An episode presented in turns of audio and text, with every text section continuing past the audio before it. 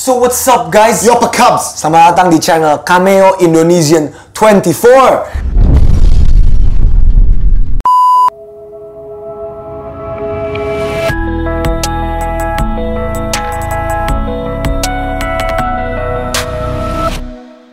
Hey, balik lagi di POV Cameo Project. Oke, yang mau kita omongin adalah prediksi 2019.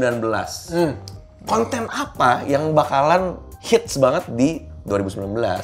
Jadi sebenarnya gini, sebenarnya jawaban untuk pertanyaan itu Hah? udah dijawab sama Eno Bening. Oke, tetapi gue gak akan kopas punya Eno Bening, tapi gue akan menambahkan sesuatu dari yang apa yang diomongin sama Eno Bening. Oke. Gue yakin tahun 2019 yang akan datang adalah someone is going to make a, a document a docu series kayak Shane Dawson. Jadi Shane Dawson tahun 2018 itu bikin suatu uh, banyak docu series antara beberapa TanaCon, ada ada Jake Paul sama apa lagi dia bikin. Nah, itu sukses banget. Diprediksi gue adalah ini akan datang di Indonesia di mana satu YouTuber atau siapa pun akan bikin docu series. Eh, sebelum sebelum sorry, Oh, oke, sorry, sebelum sorry. lu jelasin, Ya. Cameo udah bikin dokumenter. Ngedi, ngedi. Oh, Cuman gua nggak tahu itu sama atau Oh, enggak. Makanya jadi baru lu jelasin nih. Jadi dokumen, jadi gini. I think I understand what you, what you guys are doing adalah dokumentari yang pada lazimnya. Dokumenter. Kalau kita Dokumen- bahasa Indonesia ya, guys, jangan so Inggris. Dokumenter. Sorry. Oh maaf, maaf, maaf. Oh ya, sorry, Oke, maaf. kan, eh, lu- Susah lu pakai batik, jadi Maaf, harus maaf, ngomongnya. maaf ya, maaf, maaf, saya minta maaf. Jadi dokumenter Itu dia. yang dibuat oleh kami itu dokumenter yang lazim dibuat. Oke. It's how it always been. Udah masa katain gue jangan so Inggris gue gini. Susah gue kalau ngomong pasti udah kasih kayak gini. Kan point of view. Point of view bahasa apa? Bahasa Inggris. Eh, acara ini so Inggris. Jadi dokumentari ini sangat menarik karena ini mengambil tema dokumenter, genre dokumenter, Hah? tapi dengan pembawaan yang lebih santai dan lebih ngevlog. Just take your time, look at Shane Dawson series. oke. Kalian pasti bakal ngerti. Dawson. Shane Dawson. Oke. Dan pasti drama akan tetap jalan. Pasti. Gue yakin tahun ini akan ada drama lebih, lebih besar lagi. Drama antara YouTubers. Enggak. Jadi gini, what's what's interesting is the drama evolves. Dari awal drama tuh selalu antara YouTuber sama YouTuber atau ini sama ini. Iya. Bakal ada cross genre drama. Akan sama ini kan selalu either YouTuber sama YouTuber, musician sama musician, politisi sama politisi. There's gonna be a time this year di mana politisi with somebody, YouTuber sama musisi. There's gonna be a lot of cross karena pada nyatanya our entertainment industry tuh makin kecampur. Politician dengan YouTubers. Siapa tahu? Yang kebayang nih ya, Yang politician kebayang, sama YouTubers ya, ya. ya. YouTubers kan Kania. Ya. Politiciannya tahu dong siapa Politician berarti. Kania. Oh, si oh, gua oke. Oh ya, kita tahu. Ah, Gua dia. Kalau gua gua nggak tahu apa yang bakal trending. Tapi yang gua tahu pasti itu perbedaan YouTube dan film. Jadi kalau di film itu, lu tuh selalu mau coba one up the film before you. Kayak Nolan, dia pasti mau film Nolan berikutnya lebih bagus dari film Nolan sebelumnya. Oh, come on, it's Nolan. Dan director lain pun bakal mau coba, eh Nolan baru buat gini, gue mau coba ngalahin Nolan. Sedangkan jadi kalau film tuh it's an upward trend.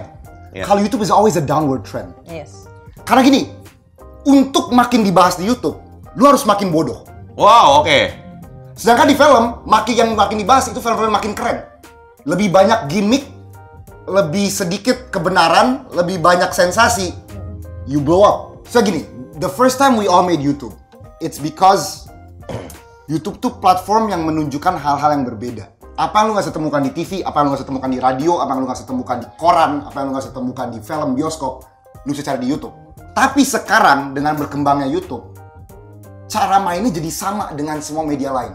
Nah, sekarang gini, ketika ada anak umur 10 sekarang mulai YouTube, gini, drive dia ada dua. Entah dia bikin karya atau dia mau ngejar duit. Nah, kalau dia ngejar duit, si anak umur 10 tahun ini, 9 tahun, 8 tahun, 7 tahun, who's his hero? Who's his pahlawan? Ya, Ya, he will see. modelnya yang Siapa memang nih yang bakal bentar lagi 10 juta subscribers? Ya. Siapa nih yang uh, uangnya paling banyak per bulan? Siapa yang beli Ferrari? Nah, gue nggak bilang mereka semua ini salah. Tapi these are the role models for those who wanted to start. Ya.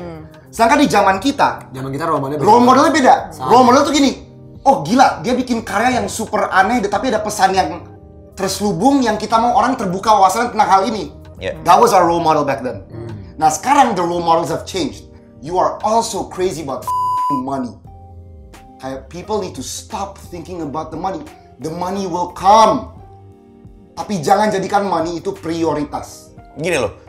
Itu jadi komoditi media untuk di blow up gitu loh. Oke, YouTuber paling kaya. Jadi itu kan jadi yang jadi benchmark atau menjadi kiblatnya anak-anak yang baru mau mulai.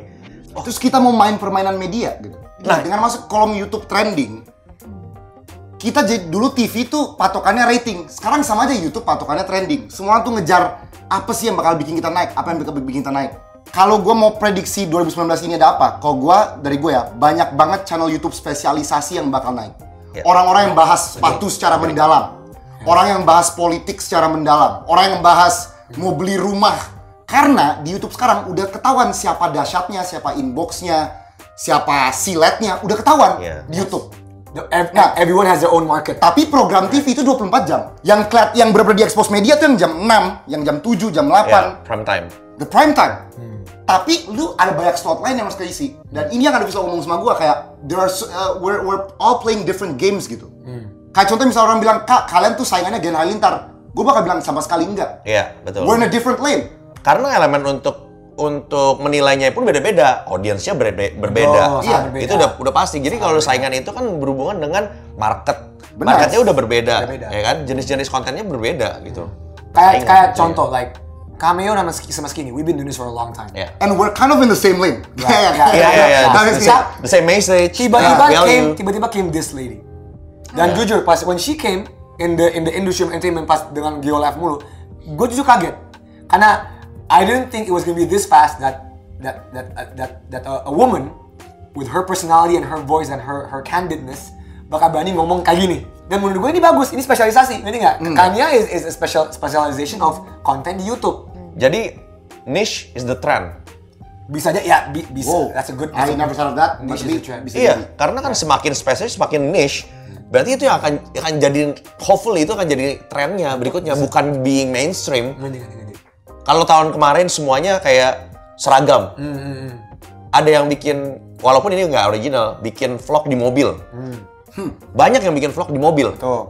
Ya bagi yang nggak tahu, originalnya James Corden. Oke. Iya, James bagi yang nggak tahu. Oke. Gimana kalau uh, Kania? What, what do you think?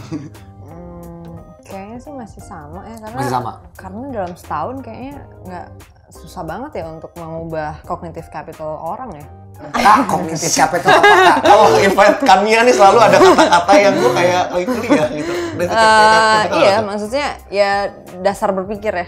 Betul. Capital Ah, tuh modal, capital modal. Modal, Modal. modal kognitif, modal yang ada di otak lo untuk lo menilai dunia, untuk lo Oke. memandang dunia gitu, your world view. Nah, dalam setahun itu kemungkinannya kecil banget untuk terjadi shifting world view orang dalam jumlah besar ya. Let's say Indonesia, walaupun apalagi tahun ini pasti ada pertambahan orang masuk ke dalam internet.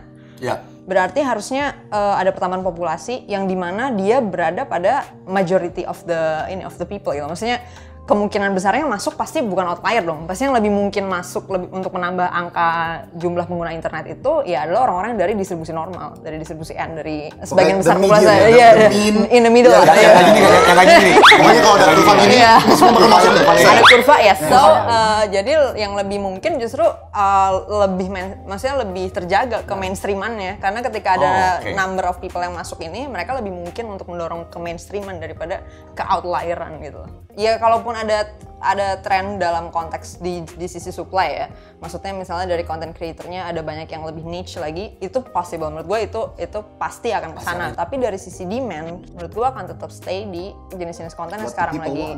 Ya. Yang lagi uh, booming sekarang kayak mungkin yang gue gue sempet lihat-lihat di trending tuh kayak yang ya tadi grebek-grebek drama uh, soal putus soal uh, ini sih apa datang ke rumah mewah gitu ngecek rumah mewahnya siapa atau mobil mewahnya siapa kayak gitu-gitu sih. Uh, gue nggak ngerti kenapa orang Indonesia tuh suka banget sama konten-konten yang Nah, can we shift this? Nah, kayak menurut lu kayak SCTV, Indosiar, Antv, TV One, semua tuh bisa nggak? Kayak tiba-tiba kayak, eh gue jam 6 mau tayangin ini. Daripada gue tayangin sinetron yang judulnya super nggak jelas. Gue mau tayangin ini. Terus orang-orang semua satu Indonesia nonton kan shock. Dia jam 6 dia mengharapkan sesuatu yang sangat enteng, sangat menghibur, sangat apa. Terus tiba-tiba dia disuguhkan bang. Terus dia kayak, dunia apa ya? Tapi, that's how you grow as a person lu kalau te- terus di feed the same kind of shit all the time, how that that cap that cognitive Iya, capital, dia how can that grow? Iya, iya makanya. Eh, Sebenarnya gini sih, kalau gue untuk sekarang ngelihat dari bisnis leadernya, kayaknya hmm, trennya justru mereka ngerasa lebih nggak lebih lebih penting memaintain kebodohan daripada shifting this gitu loh. Karena it's easier to sell things ketika orang Nah, oke, nggak kritis. jadi untuk kan kalau orang bodoh, it's easier for you to control them. Betul. Iya, and to sell things. Exactly. Basically ya. Kayak misalnya gue tuh sering mantau gitu kayak all shop all shop gitu kan jualan barang kayak it's completely like barangnya tuh bener-bener sama sebenarnya tapi harganya bisa jauh banget beda. Or the kind of shoes yang apa sih kemarin sempat trending gitu, I don't know some brands terus kayak the way they do it cuman kayak udah pokoknya suruh aja kasih ke semua influencer mereka suruh pakai dan orang bakal beli itu kan sebenarnya a stupid way of buying things gitu bahwa lo cuman beli sesuatu karena all this celebgram Oh, doing gua- the shoe gitu atau Gue bukan selebgram sih, gue pemain basket tapi gue merasa, gua merasa di tag sekarang. Udah gak apa-apa. Nggak, I mean, like ngerti gak sih? Maksudnya it's so easy to sell this kayak is, orang nggak akan nanya kayak apakah apakah itu sepatu beneran bagus atau ngerti gak sih kayak ya udah pokoknya kalau dipakai sama Kak Andovi aku beli gitu. Ngerti, kayak Gue well, nggak, pokoknya apa pun yang pakai Andovi, gue gak pernah beli. Itu udah pasti, itu udah pasti. Nah, nah kalau ini pasti. bagus ini Nah, udah pasti, banget. Bagus bagus ya. karena karena gini kalau misalkan kalau menurut gua orang yang yang jadi target marketnya itu udah pasti dia mampu beli itu Yes. berarti kan harus dijawab kenapa gua harus beli itu ya, karena nggak dong, paling kalau- gampang itu adalah oh karena itu dipakai sama orang jadi role model gua Iya, nah kenapanya ini kan menjadi sempit ketika lo nggak punya source of information yang banyak gitu loh. Jadi the way kita expanding tadi our cognitive capital itu kan dengan menambah approach-approach baru terhadap realitas Dan- gitu. oke. Nah ini yang nggak muncul di semua konten kita. Jadi konten kita tuh semua nggak ada new approach, iya, the iya. same shit aja gitu. Iya, iya. Walaupun nih gue sama Kajo dan gue yakin Martin juga kita sangat-sangat dekat sama YouTube. Yep. Sama dengan orang-orang YouTube dan with, Yeah. with YouTube in general. YouTube also has some blame to play in this. Karena why do I say this? Karena gini, feed gua di YouTube, feed lu di YouTube, feed lu di YouTube, feed Kajo di YouTube itu semua beda. Ya. ya Because the way the system works is once you watch, misal, misal, misal hari ini gue nonton tentang karpet. Misalnya, Yeah. YouTube is gonna recommend every single carpet video. Karena mereka tahu, Ando suka nonton karpet. Lagi nyari karpet nih. How will people berkembang? Right? People gimana berkembang? Kalau when you when you're stuck in one content, if you do the same type of content, jadi viewpoint lu di, di dunia itu cuma di karpet itu doang. Iya. Analoginya cuma lu cuma tahu kar- tentang karpet. Iya. Tapi intinya, bagaimana cara kita tinggal di sistem di mana we are not fed the same thing. Nah ini bahayanya datang masuk back again in politics. Politik itu bekerja dengan ideal ketika you you listen to the other side. Misal lu setuju sama A, lu denger B. Tapi when you are fed into this machine, Cuma A doang. cuman A doang A, A, A. Jadi viewpoint lu, A bias lu, your bias is A, A, A, A, A, karpet, Yeah. karpet, karpet. Nah ini, YouTube and the machine system needs to somehow, I know they're trying to do this. Gue tahu orang-orang YouTube, orang-orang Genius di San Bruno, Yeah. California, they're, they're trying to do this. Tapi it's hard karena the way the machine learns is, the machine is learning what we want to learn. Oh, Andovi nonton 10 jam karpet, gue kasih lagi nih 100 jam karpet. Right? right? Jadi kita juga nggak bisa masalahkan kita juga. The machine itself is also broken. Iya, dan itu di semua sosial media. Dan itu tuh gitu. semua bukan cuma Instagram, Iya, Instagram juga. juga, Man, feed. Instagram gue semua, jujur, semua cuma basket doang sekarang. Karena I love basketball, when I consume basketball, homepage gue tuh basketball semua. Padahal gue nggak follow lebih dari 300 orang. Yeah. I rarely get to see uh, the alternative is lu harus secara aktif. Oke hari ini gue nggak Iya, mau nonton harus- basket. Nah tapi ya, harus search another Right, keyword. tapi ya itu juga the habits are built. Nah, jadi ya jangan cuma TV doang kita salahin atau, atau media lama. YouTube juga YouTube juga there's a play in it, ngerti nggak? dan ini mungkin menjawab pertanyaan kayak misalkan kenapa uh, you- kayak YouTube gaming channel gitu Right, right, juga juga berkembang cepat banget Right, right, right, right.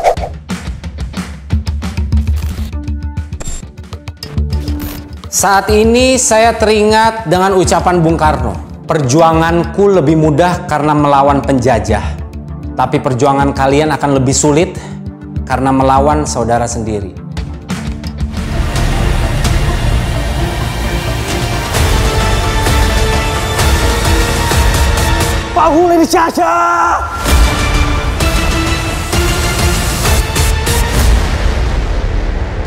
Ah saya pidato pakai teks.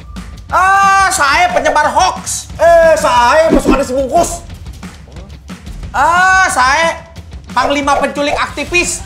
Ada saudaraku yang jauh banget kita jarang banget ketemu. Begitu ketemu dia membahas soal tato. Lo mau kerja apa? Orang kantoran sekarang tuh nggak akan ada yang terima orang bertato. Temen deket aku tuh cantik banget. Itu kan belum belum kenal siapa siapa siapa kan. Yang disapa itu temen aku yang cantik banget ini. Tapi aku di sebelahnya aku nggak disapa.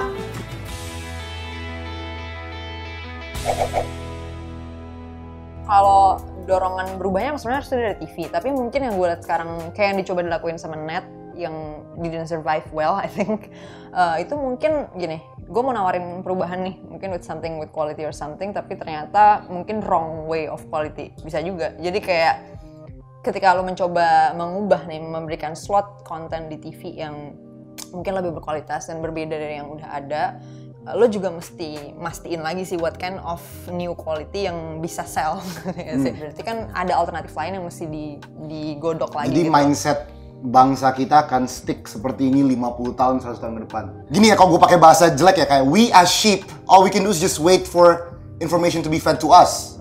Kalau kita sheep ya, gua gue yakin kalian nggak merasa diri kalian kan sheep banget ya. Iya. Ya orang yang bertanggung jawab ini ya dia harus merubah lah. iya makanya Because emang he has ada- more power, he has more knowledge, he has more blah blah blah. Tapi he uses this for personal gain, for net worth.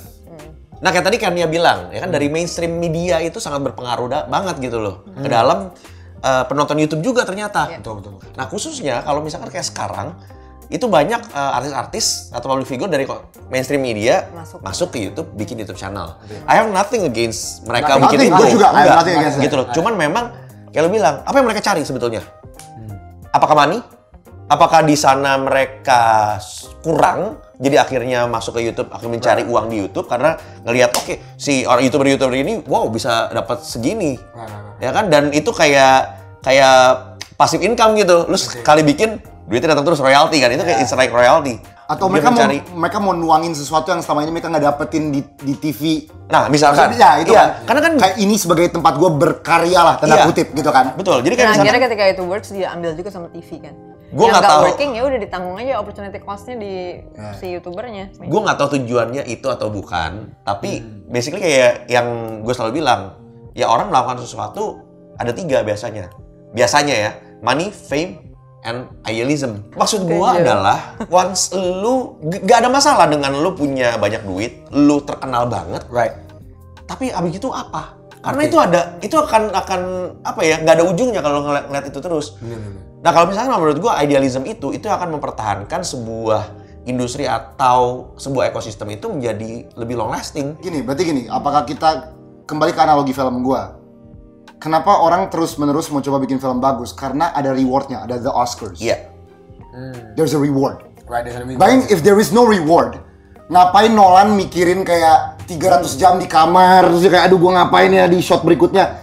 He won't do that. Dan dia juga, I mean, he also has the competition. Maksudnya kayak Oke. lo nggak ada gunanya lo punya quality at 100, sementara kompetitor lo di dua gitu. Kayak Nah selama ini gue yang mau gue bahas Ada adalah kalau di. YouTube the awarding is always for trends, is for views. iya Benar. betul Kalau Benar. YouTube ada sistem where they reward content, Well, it might be a bagian different game. itu, To bagian be- itu actually gue juga to bilang. be fair, they did try with Creative for change Creative for Change. So they did try. Okay.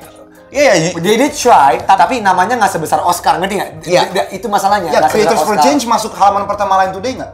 Nah, That's another reward. Iya benar. That is another mainstream Harusnya Creators for reward. Change seperti kami dan Del, oh, harusnya mereka masuk ke ke all these mainstream media apa? Main Jadi, sites jadi ya, ya. YouTube yang yang opening up the doors. Iya harusnya sana itu ya. look at look at the creators that do something for impact. Ya kayak Right? gini, Harusnya gitu. gue gue bakal sedikit selfish di sini ya karena gue merasa ya berat juga sebagai kreator ya. Gue sama Andovi masuk YouTube Rewind Internasional. That deserves headline in Indonesia. Kenapa? Akhirnya ada youtuber Indonesia diakui oleh YouTube LA pusat memiliki sebuah impact. Belum pernah ada youtuber Indonesia masuk loh. Yang masuk adalah kita dan Mama Papa Halilintar. Media nggak milih untuk bahas itu, sedangkan itu tuh prestasi. iya It's Ya, something that so- ya. siapa pun yang masuk, mau yang masuk cameo, mau, yang masuk tim tuan, mau yang masuk Agung Hapsar, Semua. itu harus bahas. Ya. Tapi ketika misalnya ada orang jual akun, media akan milih untuk nge-highlight itu. So who the f is working in media? Dumb people?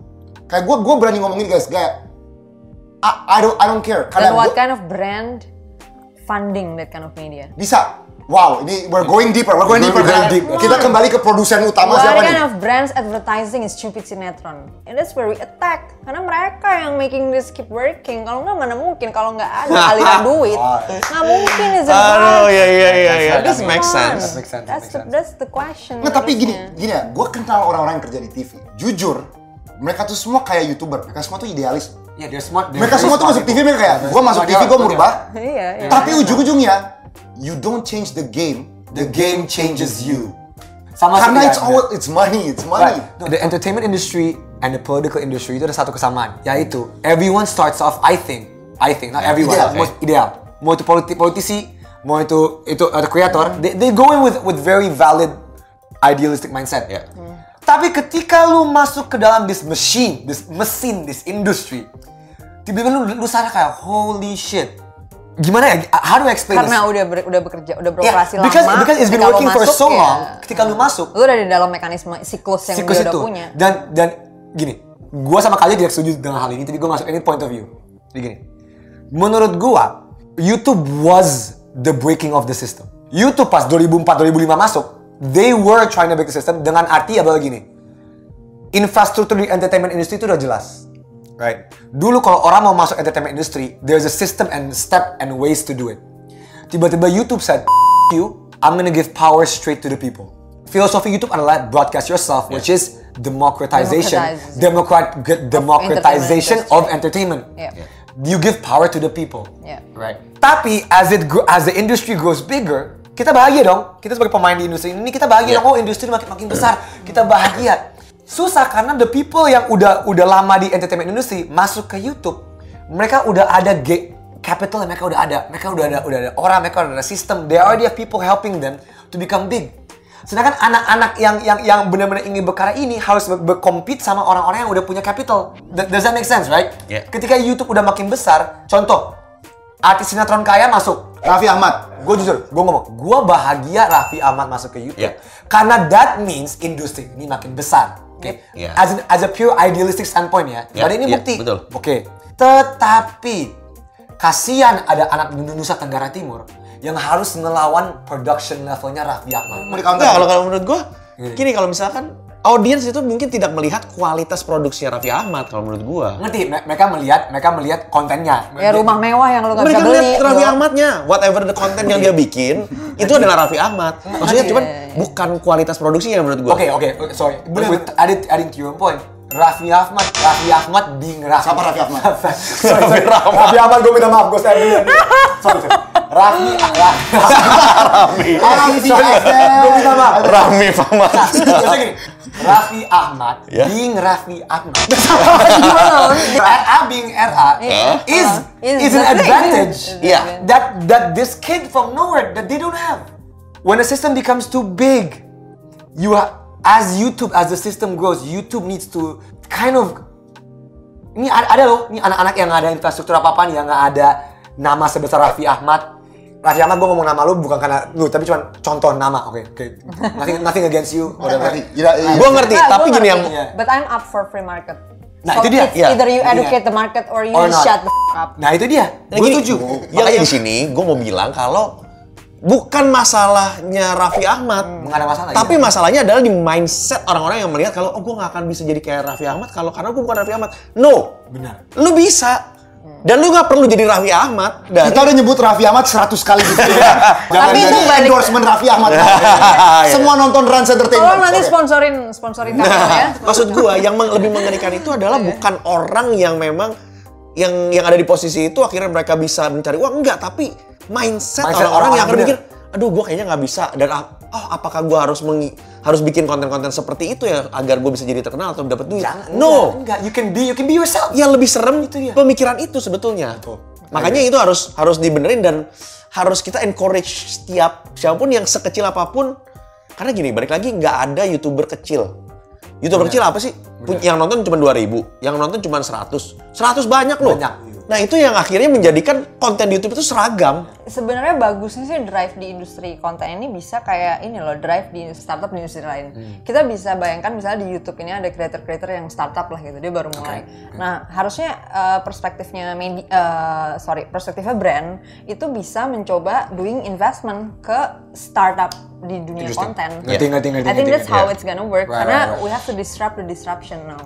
Brand tuh berarti punya power sebenarnya segede itu untuk drive uh, perubahan itu. Jadi yang kurang mungkin sekarang adalah brand di lokal di Indonesia untuk uh, berpikir dengan mindset seperti itu, gitu. bahwa capital lo tuh sebenarnya bisa driving social change juga. Sekarang semua yang udah punya posisi, udah punya penghasilan yang yang oke banget gitu di YouTube, udah punya followersnya segitu banyak, what else gitu yang dicari sebetulnya.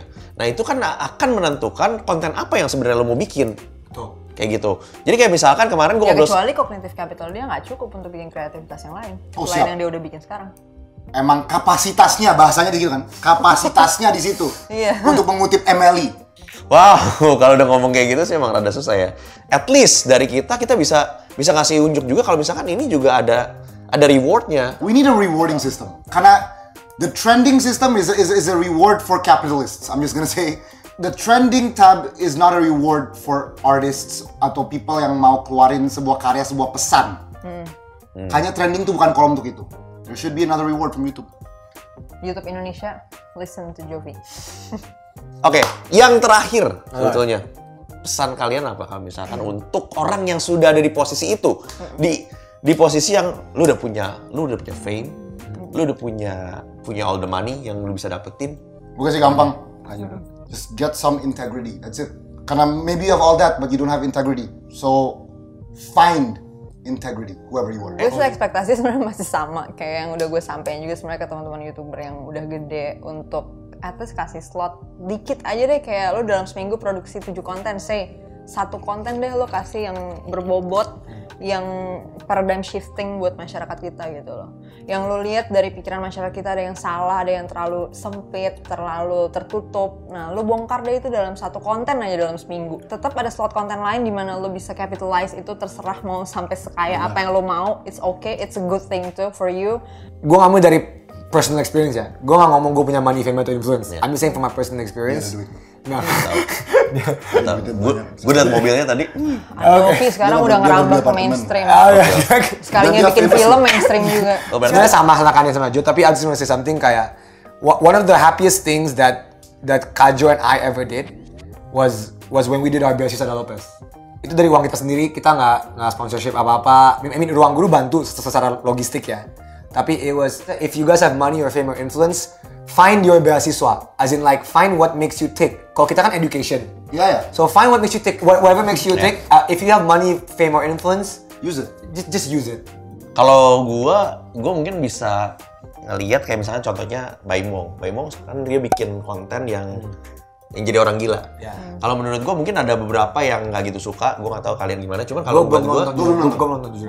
gue jujur ceritanya. itu gue suka dengan posisi dia yang punya udah punya duit, udah punya Power, udah punya influence. power influence segala macam dia masih ngelakuin itu walaupun tadi terlepas dari akhirnya essence banyak juga karena jadi trending nomor satu ngerti, ngerti. gitu kan tapi itu itu suatu hal yang bagus untuk dilakukan kalau menurut gua. Nah, gua nggak mengecilkan uh, youtuber-youtuber yang bikin konten-konten yang nggak ada faedahnya gitu loh karena itu akan ada audiensnya sendiri dan di sini gua mau bilang sama sama audience maksudnya sama sama orang-orang yang nonton YouTube Ya. penting banget kalau kalian itu melihat sesuatu yang tidak biasa kalian lihat sebelumnya Tuh. See the other side. Iya, karena itu akan menambah fit kalian, menambah menambah perspektif kalian lagi. Jadi nggak cuma melihat konten yang biasa-biasa aja, tidak memaksa, tapi ada baiknya dilakukan itu. Selain nih ya, selain buat kalian sendiri, tapi itu juga bisa memperbaiki ekosistem juga. YouTube itu nggak cuman dibangun atas eh, youtubernya gaming doang, Iya. YouTube eh, beauty beauty, Beauty atau apa, ya kan? ya, ya. Atau food vlogger Atau- atau ya, ya. apa gitu kan. Heeh, itu karena semuanya gitu. At least luangin waktu. Itu cuman gua gua cuma bisa bilang pesannya itu. Sal. Contoh bisa hari Senin nonton apakah yang lu sering nggak nonton di hari Senin. Coba ya kayak Mondays lu nggak misalkan gue suka basket. Gue coba di Senin gue nonton futsal. Gue nonton futsal. nonton Iya, futsal. jadi gue Senin nonton futsal. Coba aja nonton beberapa Coba aja futsal. coba aja Ya. kan kayak Sistemnya bakal bingung nanti. Andovi ini suka apa ya? Nih, hah? Ya, coba itu itu cuman recommendation. Coba kayak Iya. satu jam sehari lu coba nonton yang lu sering nggak nonton. Mungkin akan membuka wawasan lu. Iya, seperti itu. Menarik banget. Masih banyak sebenarnya mau banyak gue bahas. Ada beberapa poin tadi yang kita udah omongin. tapi Andovi mau promo Ya, film mau promo film jangan lupa Boleh nonton sebut nggak filmnya. filmnya? ya begitulah Ya emang boleh nggak apa-apa. Boleh lah. Jangan lupa nonton Dilan 91. Ya, ada Andovi di situ Ada. 10 menit 91, doang kalau nggak 91. salah ya Iya, ya, dikit. 10 menit doang. Cuma dikit banget. Cuman bayar aja sama kayak Dilan. Gak, gak, gak. Oke, thank you untuk kalau kalian udah nonton, kalian juga subscribe ke Aduh, nggak perlu lah subscribe. Oke. Karena udah pasti ini adalah subscribernya mereka, makanya kita undang. Semoga, semoga kalau belum tolong semoga subscribe. Iya. Oke, thank you guys. Bye. Bye.